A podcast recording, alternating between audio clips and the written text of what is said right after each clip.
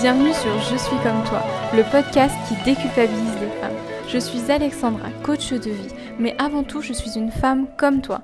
Salut Marie, bienvenue sur le podcast. Je suis ravie de te recevoir aujourd'hui. Bah, hello Alexandra, moi aussi je suis très contente d'être ton invitée aujourd'hui pour ce podcast. Trop cool. Euh, est-ce que tu peux euh, te présenter un petit peu, nous dire qui tu es, qu'est-ce que tu fais aujourd'hui et un petit peu ton parcours euh, qui t'a fait arriver ici? Ouais, alors euh, Marine Corvaya, du coup, j'ai 27 ans. J'ai travaillé dans le tourisme pendant euh, de longues années, donc j'étais dans les clubs de vacances, donc euh, dans l'animation. J'ai fait plusieurs postes, j'ai fait responsable fitness, seconde d'animation, et après, donc j'ai fait une autre formation pour être responsable d'animation. j'adorais ce métier parce que j'ai toujours été fan de voyage, que j'adorais le contact avec les humains, donc enfin c'était super cool, tu vois. Et euh, pendant le deuxième confinement, on a été rapatriés du coup.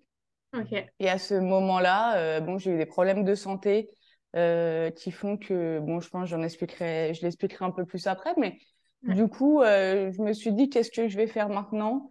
Et, et, toute cette période, tu vois, de traitement m'a permis de me de faire en sorte que je me fasse former donc en tant que coach. Et du coup, maintenant, je suis coach donc pour les femmes sur tout ce qui est estime de soi, tu vois, poser ses limites, réussir à dire non, euh, se faire passer en priorité, oser faire les choses qu'elles veulent vraiment. Et en parallèle, donc, je suis coach professionnel euh, en entreprise, donc pour futurs managers, où je les forme aussi, du coup, sur plusieurs thématiques, tu vois, euh, le management, communication non violente, les entretiens de remotivation, le recadrage, fixer des objectifs. Voilà, donc j'ai deux parties vraiment, tu vois, le coaching perso et la partie professionnelle pour les managers. Ok, trop bien. Je savais pas pour la partie euh, professionnelle. Je le découvre du coup en même temps que, que les auditrices. C'est euh, top. Et c'est pour ça en fait que des fois tu te déplaces euh, sur les lieux de, des entreprises en fait. Exactement. Exactement. Autant le coaching perso, c'est plus en visio. Et autant tout ce qui est pro, formation et coaching pro, c'est en entreprise du coup. Ok, trop bien. Du coup, ça te permet de garder vraiment un vrai contact euh, avec les personnes, même si en coaching euh, visio, tu l'as aussi, c'est quand même plus sympa euh, en réel, quoi. Exactement. En fait, c'est bien, c'est un bon compromis, tu vois, les deux, parce que effectivement, le, les visios de chez moi, bah, ça me permet d'avoir une certaine liberté, de pouvoir m'organiser, etc. Et à côté de ça, donc quand je suis dans le pro, bah, ça me fait bouger, voir des gens en vrai, ce qui est pas mal aussi. On l'oublie un peu, mais les deux, en fait, me vont très bien et sont complémentaires. C'est ça que j'adore aussi, quoi. Le sujet du podcast, c'est surtout que sur les réseaux, euh, on voit les femmes qui sont coachs comme des battantes, des, euh, des euh, femmes qui affrontent le quotidien avec aplomb, qui ont jamais de, de, bas, que des hauts. et en fait, j'aimerais un peu remettre les choses à plat et montrer qu'en fait, euh, on est des femmes comme tout le monde et nous aussi, on a des hauts et des bas et euh, déculpabiliser les femmes qui nous suivent, qui nous regardent sur les réseaux sociaux. Euh, du coup, pour ça, est-ce que tu veux bien nous partager un moment difficile ou inconfortable que tu as vécu dans ta vie? Mmh, Oui. Alors déjà, je trouve ça super intéressant, tu vois, de faire un podcast comme ça parce que c'est vrai que dans tout ce qui est développement personnel, coaching, etc., tu l'as très bien expliqué, on a tendance à croire qu'on est peut-être des surhumains qu'on n'a que des émotions positives, que ça va toujours, qu'on arrive à gérer toutes les situations, mais c'est pas le cas et c'est bien du, du, coup de pouvoir donner des exemples par rapport à ça. Moi, du coup, donc juste avant, je t'ai dit qu'en en 2020, j'avais eu des problèmes de santé. En fait, en, en décembre, on m'a diagnostiqué donc un lymphome de Hodgkin, qui est un, un cancer du système immunitaire. Et pendant six mois, donc j'ai été sous chimiothérapie, où j'ai perdu mes cheveux et euh, mon indépendance en fait par la même occasion parce que du coup je mm. pouvais plus rien faire toute seule. Euh, ça a été hyper hyper difficile en fait de. En fait je me sentais un peu euh, inutile, tu vois, un peu. Ouais, c'était vraiment ça. J'avais l'impression de servir à rien. J'avais un gros souci avec mon image. c'est particulier en fait de se retrouver bah, avec une identité qu'on n'arrive pas tellement à à mmh. accepter. Et, euh, et, ça a vraiment été un coup super dur. Et tu vois, pour le coup, euh, tu parlais de la femme forte. Moi, c'est vrai que je me suis toujours donné cette carapace, même avant mon cancer, en fait, de femme hyper forte. Et je pense que mon entourage, tu leur demandes de me décrire, c'est ce qu'ils vont dire. Tu vois, le premier truc, c'est Marie, c'est une battante, c'est une fille hyper forte, etc. Mais euh, non, j'ai aussi mes bas. Et en fait, le cancer, ça a été l'électrochoc euh, pour prendre conscience que déjà avant ça, j'avais pas du tout d'estime de moi. Tu vois, Mm. Euh, j'avais été dans une relation euh, très toxique quand j'étais jeune, tu vois, à 16 ans, mon premier amour en gros. Et à partir de ce moment-là, en fait, bah, je m'étais forgé cette carapace de fille très sûre d'elle, alors qu'en fait, bah, je faisais toujours passer les autres avant moi. Euh, je savais pas vraiment ce que je voulais, tu vois, j'avais un gros caractère, mais finalement, bah, j'arrivais pas à dire non parce que je me, je me disais, bah, les gens, peut-être qu'ils vont m'abandonner. euh. Et en fait, bah, c'est vraiment le cancer, tu vois, qui m'a permis de me dire, euh, OK, en fait, j'ai pas d'estime de moi. Euh, et je fais aussi partie de ça. Et c'est pas grave, quoi. Ça veut pas dire que je suis faible, ça veut pas dire que je suis euh, moins bien que les autres. Et vraiment, tu vois, ça a été l'élément déclencheur pour la suite. Ok, et quand tu nous dis euh, au début que euh, tu peux vraiment plus rien faire, que tu étais dépendante de tout le monde, parce que du coup, tu étais isolée, tu étais à l'hôpital ou tu étais chez toi quand même? Non, en fait, donc si tu veux, donc pendant 6-7 ans, j'étais dans le tourisme, donc je vivais à l'étranger. Et en fait, là, quand je Mhm. suis rentrée, donc euh, je suis retournée chez ma mère. Ouais. Mais avec les traitements, je ne pouvais même pas tenir debout. Tu vois, des fois, euh, c'était elle qui me tenait pour m'emmener à la douche. Je me rappelle d'un souvenir aussi où on s'était dit on va marcher un peu. Et j'ai marché peut-être euh, deux minutes. Je n'en pouvais plus, quoi. Et, Hmm. euh, et cette perte d'indépendance, de liberté, etc., euh, couplée avec l'estime de moi-même, tu vois, qui était au plus bas, bah, ça a été vraiment compliqué, quoi. Ça a été vraiment compliqué. Et tu nous parlais aussi de, de la perte de tes cheveux. C'est ça, c'est Mm. vraiment ton apparence physique dans un premier temps qui fait que tu t'es rendu compte que tu n'avais pas d'estime de toi? Oui, alors en fait, euh, quand on m'a dit euh, que j'avais un cancer, je me suis même pas posé la question est-ce que je vais guérir ou pas? Tu vois, pour moi, j'étais convaincue de ça. Euh, la première question, euh, c'était est-ce que je vais perdre mes cheveux? Et euh, c'est vrai que bah, c'était mon identité, tu vois, j'étais blonde aux cheveux longs, euh, j'avais ce côté un peu Barbie, tu vois, cette carapace que je m'étais forgée. Et là, bah, je ressemblais d'un coup, tu vois, à l'oncle fétide dans la famille Adams. Tu vois. Enfin, ça a été hyper compliqué et vraiment, euh, je me suis dit, euh, OK, il faut faire quelque chose parce que hum, je suis pas heureuse, je suis pas bien, mais d'un côté, je prends conscience maintenant que mon mal-être, il est d'avant, quoi. Ça a été Hmm. l'élément, euh, comme je te dis, déclencheur, quoi. Donc, euh, je souhaite pas aux gens de passer par là pour prendre conscience de ça. Mais euh, c'est vrai que moi, ça m'a beaucoup euh, aidé pour la suite, quoi. Comment tu as surmonté cette étape? Le, la première étape, vraiment, ça a été de prendre conscience euh, de l'état où j'étais. En fait, euh, j'étais quelqu'un, tu vois, qui refoulait beaucoup euh, ses émotions. euh, ça allait toujours. Je me posais pas la question, est-ce qu'il y a un problème, etc. Et vraiment, la première étape, euh, ça a été de prendre conscience que j'avais un souci à ce niveau-là, mais aussi que je, je pouvais changer les choses, en fait. Hmm. Euh, je me, je suis partie donc du principe que on est tous responsables euh, de notre vie. Tu vois, c'est quelque chose, des fois, on a tendance à oublier. Et je me suis dit, écoute, si t'es pas à l'aise euh, comme t'es maintenant, c'est à toi de bouger les choses. Donc vraiment, ça, ça a été euh, le premier, la première étape pour moi. Mhm. Après, du coup, je suis tombée vraiment dans le développement personnel. Tu vois, je me suis dit, OK, je vais regarder beaucoup. J'ai lu beaucoup de livres, j'écoutais des podcasts, j'étais à fond, je prenais tout. Tu vois, j'ai une période où dès qu'on parlait de développement personnel, j'étais à fond. Et en fait, il y a un moment donné où bah ça suffit pas. Tu vois, euh, beau lire euh, 10 livres de développement personnel, de voir la confiance en soi, etc. Euh, moi, enfin, j'arrivais pas à passer à l'étape supérieure. Et en fait, à ce moment-là, j'ai décidé de me faire coacher. Donc, en fait, ça a vraiment été en trois étapes. Tu vois, la prise de conscience, le fait de m'intéresser au développement personnel, de voir tout ce qui était possible.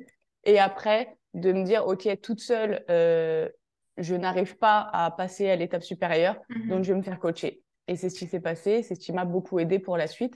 C'est pour ça que j'ai décidé de me former, en fait, après, euh, au coaching.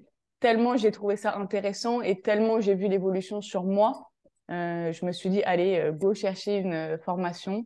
Et c'est ce que j'ai fait du coup. Je cherchais aussi une certification euh, RNCP pour moi, tu vois, me dire, je me sens légitime aussi dans, Hmm. dans le coaching, quoi. Et euh, quand tu dis que euh, tu sentais que tu pouvais pas passer à l'étape supérieure seulement avec les livres de développement perso- personnel, comment est-ce que tu le sentais? Comment est-ce que ça se manifestait? À quel moment tu t'es dit, en fait, là, il faut vraiment que je, que je passe à- au niveau supérieur, qu'on m'aide, quoi. Euh, ça a été, bah, si tu veux, je lisais des livres dont tu disais par exemple l'estime de soi, euh, il faut faire ci, il faut faire ça. Et toute seule, je trouvais ça super dur. Donc même les exercices, je les faisais, plus ou moins, tu vois, je me disais, en fait, il n'y a personne, il a personne qui regarde si je le fais vraiment. Euh, et pourtant, je suis quelqu'un d'autonome à la base, mais là, bah, je sais pas, ça me suffisait pas et j'avais l'impression de lire, mais que, tu vois, ça, ça hmm. restait, ça rentrait d'une oreille, ça ressortait de l'autre. J'avais l'impression de beaucoup évoluer, mais en fait, au bout de un, deux, trois mois, je me suis dit, bah, écoute, euh, il n'y a pas de mal à demander de l'aide. Et ça, c'était quelque chose pour moi qui était très difficile, en fait. Me dire, je peux pas y arriver toute seule. Euh, il faut que je passe par quelqu'un. Euh, ça, c'est quelque chose qui a toujours été très compliqué. Et mm. là, bah, je me suis dit, OK, tu peux te dire que tu vas y arriver toute seule, mais tu vas peut-être mettre deux ans. c'est une perte de temps. pour au final, ça se trouve, tu vas y arriver en trois mois avec l'accompagnement de quelqu'un qui va te challenger, qui va te motiver, qui va faire en sorte de te faire gagner du temps et de l'énergie. quoi. Est-ce que tu peux nous, dire un peu euh, finalement ton avant-après euh, que tu t'es, ce que tu as aperçu euh, entre avant le coaching et après le coaching? Oui, alors avant, j'étais quelqu'un qui était beaucoup dans le contrôle. Je lâchais pas du tout prise. Tu vois, je voulais avoir le contrôle sur tout ce que je faisais, sur tout ce qu'il y avait autour. je me dévalorisais beaucoup. J'avais donc cette carapace, tu vois, de quelqu'un de très sûr d'elle. Et en fait, bah, il y avait la Marie intérieure qu'osait pas vraiment être elle, tu vois. Euh, mm. J'écoutais pas vraiment mes besoins. Euh, j'ai toujours été quelqu'un, euh, enfin pour moi l'indépendance, la liberté, c'est hyper important. Tu vois, ça fait partie de mes valeurs euh, très très importantes. Et là, en fait, j'avais l'impression d'être libre, mais je l'étais pas vraiment parce que j'étais pas moi-même, tu vois. j'avais du mal à poser mes limites. Du coup, les gens, bah, sans le vouloir, bah, ils prenaient de l'espace, ils prenaient de l'espace. Moi, je le vivais super mal. Du coup, je me braquais et j'étais plus agressive. Ça, c'était vraiment le avant. Et après le coaching, franchement, c'est euh, c'est rien à voir, quoi. Euh, je suis beaucoup plus posée, tu vois, j'arrive à expliquer les choses sans monter dans mes tours parce que je connais mes limites, je sais ce dont j'ai besoin et j'ai pas de problème à le dire, tu vois. On a tendance à, à écouter, oui, si tu fais passer tes besoins avant les autres, c'est que tu es égoïste je suis pas d'accord. Alors après, le terme égoïste, tu vois, ça se mm. discute, c'est un grand sujet aussi. Mais euh, j'aime bien prendre l'exemple, tu vois, dans l'avion, bah, euh, l'hôtesse de l'air, elle nous dit, mettez d'abord votre masque à oxygène avant de vouloir sauver les autres. Je trouve que c'est pareil, en fait. Si tu es bien avec toi-même, tu seras bien avec les autres. Et si tu t'estimes toi-même, les autres vont bien t'estimer, ça va avec. Et mm. euh, vraiment, moi, je vois, je vois l'évolution et même mon entourage me le disent, tu vois, on sent que tu es épanoui, on sent que vraiment ça t'a aidé oui, je pense que ça se voit même dans ma façon d'être. Je ressens plus de mal-être, tu vois. Euh, donc après, ça ne veut pas dire que je ressens pas d'émotions négatives encore, que j'ai pas de coups euh, euh, où ça va pas. Bien sûr que si, mais du coup, j'arrive mieux à les gérer. Et ça, c'est vraiment le coaching qui m'a aidé. Et si mm. tu notais aujourd'hui, du coup, ton estime de toi sur une échelle de 0 à 10, 10 étant le plus élevé, 0 la plus basse, tu la noterais à combien? Je pense que je dirais 8. Ok. 8, 9, tu vois, je vais pas dire 10 parce que non, je pense que c'est un travail euh, qu'il faut faire euh, tout au long d'une vie, tu vois, et que l'estime de soi, bah, il y a des moments où forcément, avec euh, ce qui t'arrive, ça peut baisser un peu, mais vraiment, en moyenne, je dirais 8-9, quoi. C'est ouais, c'est un chemin, c'est un parcours à faire tout au long d'une vie, mais mm. avant, où vraiment, je devais être à 0 ou 1, bah, 8, c'est énorme, quoi. ouais. Et finalement, le, tu dis avant, quand j'étais à 0 ou 1, mais ce moment-là, tu t'en es rendu compte vraiment euh, quand tu as eu le cancer? Avant, tu aurais jamais dit ça? Non. On me disait, euh, alors tu vois, j'avais pas encore la notion, la différence entre estime de soi, confiance en soi. Euh, c'est vrai que l'estime de soi, on en entend moins parler que la confiance en soi, alors qu'en fait, bah, c'est plus important parce qu'effectivement, mm. la confiance en soi est une des trois composantes. Mais avant, tu me disais, euh, ta confiance en toi, euh, comment tu l'évaluerais? Je t'aurais dit 8, 7, 8, Alors qu'en fait, pas du tout, quoi. Pas du tout. Et j'étais tellement euh, dans cette carapace, dans ce rôle que je m'étais donné, qu'en fait, pour moi, c'était devenu naturel d'être comme ça, mais que c'était pas moi, quoi. Et c'est vraiment, ouais, la période de mon cancer qui m'a permis de me dire, bah, en fait, t'es es à zéro, quoi. T'es à zéro. Tu nous parlais de livres, que tu avais beaucoup lu de livres, beaucoup euh, écouté de podcasts. Est-ce que, euh, juste comme ça, tu peux nous dire euh, le livre qui t'a le plus aidé ou le podcast qui t'a le plus parlé? Mmh, Alors, je dirais en livre, le premier que j'ai lu et que j'ai trouvé hyper puissant, c'est Les cinq blessures de l'âme de Lise Bourbeau. Ça a été waouh, une révélation pour moi. Donc après, j'en ai lu plusieurs d'elle, les quatre accords Toltec aussi. Yes, j'adore. C'est, ouais, j'adore aussi. C'est un basique et pourtant il est tellement puissant. Tu vois, sur mon frigo, là, il y a marqué ne jamais en faire une attaque personnelle. Je trouve que c'est un bon concept à mettre en place en fait dans sa vie et que j'ai lu plus tard, tu vois, il n'y a pas si longtemps, mais qui m'a beaucoup aidé. C'est le pouvoir du moment présent. Ok. Ou ne pas être à vouloir tout contrôler dans le futur, dans le passé. Le moment qui compte, c'est maintenant, quoi. Et hmm. c'est le présent. Et au moment T, on n'a pas de problème, quoi. C'est nous qui allons nous créer des problèmes en disant, bah, peut-être que demain, il va avoir ci, il va avoir ça, ou hier, finalement, ça s'est pas bien passé. Donc, c'est vraiment les trois qui m'ont beaucoup aidé. Et après, je dirais en podcast que j'ai le plus suivi, je dirais Chloé Bloom. ah, moi aussi Ah ouais, là, euh, franchement, quand je suis tombée dedans, donc euh, je me suis dit, OK, je vais tous les écouter, je vais tous les écouter. Euh, ça a été le premier, ouais, vraiment. Ok, c'est marrant parce que du coup, moi, je l'ai. Bah ouais, pendant le confinement aussi, j'ai commencé à tomber sur ces podcasts parce que je devais la suivre sur Instagram. Et en fait, je suis tombée sur le podcast euh, Définir ses valeurs. Et à partir de ce moment-là, bah, je les ai tous faits dans la suite avec mon petit carnet en train de noter mes valeurs euh, et que je suis alignée et tout. Mais c'est vrai que c'est vraiment euh, le podcast que j'ai le plus écouté. Je crois que j'en ai pas écouté d'autres d'ailleurs sur le développement personnel, mais j'ai vraiment adoré. Pareil, pareil. Et je trouve que effectivement, les exercices étaient hyper inspirants, hyper intéressants. Et c'était un bon euh, début, tu vois, quand je disais je le faisais toute seule, bah, ça va aussi avec tes podcasts où je faisais les exercices. Après, je ne les ai pas euh, entièrement. Oui, bien sûr. Et du coup, si tu devais donner euh, un seul conseil pour, bah, pour booster son estime de soi ou au moins pour prendre conscience finalement qu'on n'a pas une bonne estime de soi, qu'est-ce que ce serait ton conseil? Je dirais vraiment se poser et essayer de réfléchir, tu vois, à nous, en fait, prendre du temps, se dire est-ce que j'aime vraiment ce que je fais là? Est-ce que euh, est-ce que c'est aligné avec ma personnalité? Vraiment, le travail des valeurs, je trouve qu'il est hyper important parce mmh. que effectivement, c'est un peu chiant. C'est un peu long. Au début, on dit oh là là, je vais mettre du temps à faire ça. Mais en fait, une fois que tu connais tes valeurs, bah tu te dis euh, c'est plus facile de vivre mmh. en accord avec. Et vraiment, un conseil que je voudrais donner, si j'en avais un seul à dire, c'est oser quoi. Oser euh, faire ce qu'on a envie de faire parce que, bon, moi, ça a été le cancer qui m'a permis de prendre conscience de ça, mais on ne sait pas demain où on sera, on ne sait pas dans quel état on sera.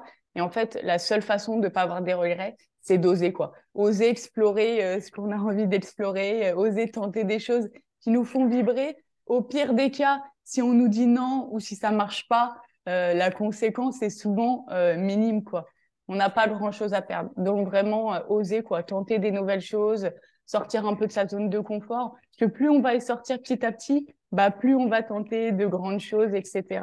Et euh, ouais, c'est vraiment le conseil que je donnerais, tu vois. C'est marrant parce que je me fais euh, coacher en ce moment et, euh, le concept qui est revenu beaucoup ces derniers temps, c'est le fait de vivre l'expérience, oser vivre l'expérience, la vivre pleinement. Et du coup, ça résonne vachement à ce que tu es en train de dire en ce moment. J'aime beaucoup.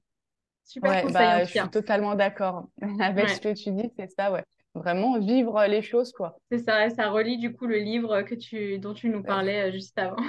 S'il y a des femmes qui souhaitent venir échanger avec toi, euh, te parler ou te demander de l'aide, où est-ce qu'elles peuvent te retrouver? Alors elles peuvent me retrouver donc sur Instagram, coachingby.marie, euh, mon site internet coachingbymarie.fr après, en ce moment, j'ai créé aussi un cahier d'auto-coaching, tu vois, avec cinq exercices que moi, j'utilise en séance. Donc, c'est offert. En fait, on peut aller soit sur mon site, soit sur mon Instagram euh, pour le télécharger. Et c'est un bon, euh, une bonne mise en bouche, on va dire, un bon euh, début pour passer à l'action gratuitement. Voilà. Après, bien sûr, LinkedIn pour la partie professionnelle, Marine Corvaya. Ok, trop bien. Bon, bah, on mettra tous les liens sous la vidéo, sous le podcast. c'est trop bien, parfait. Eh ben, merci beaucoup d'être euh, venu nous livrer euh, ce moment de vie. C'était hyper intéressant et hyper enrichissant. Je suis vraiment ravie d'avoir échangé avec toi. Bah, merci à toi aussi. Et encore une fois, c'est super intéressant que tu puisses donner la parole euh, au coach et qu'on puisse effectivement aborder des sujets qui prouvent qu'on est tous humains, on est tous égaux, qu'on a tous des problèmes. et vraiment, merci à toi, Alessandra. C'était super cool. Merci Marie. À bientôt. À bientôt.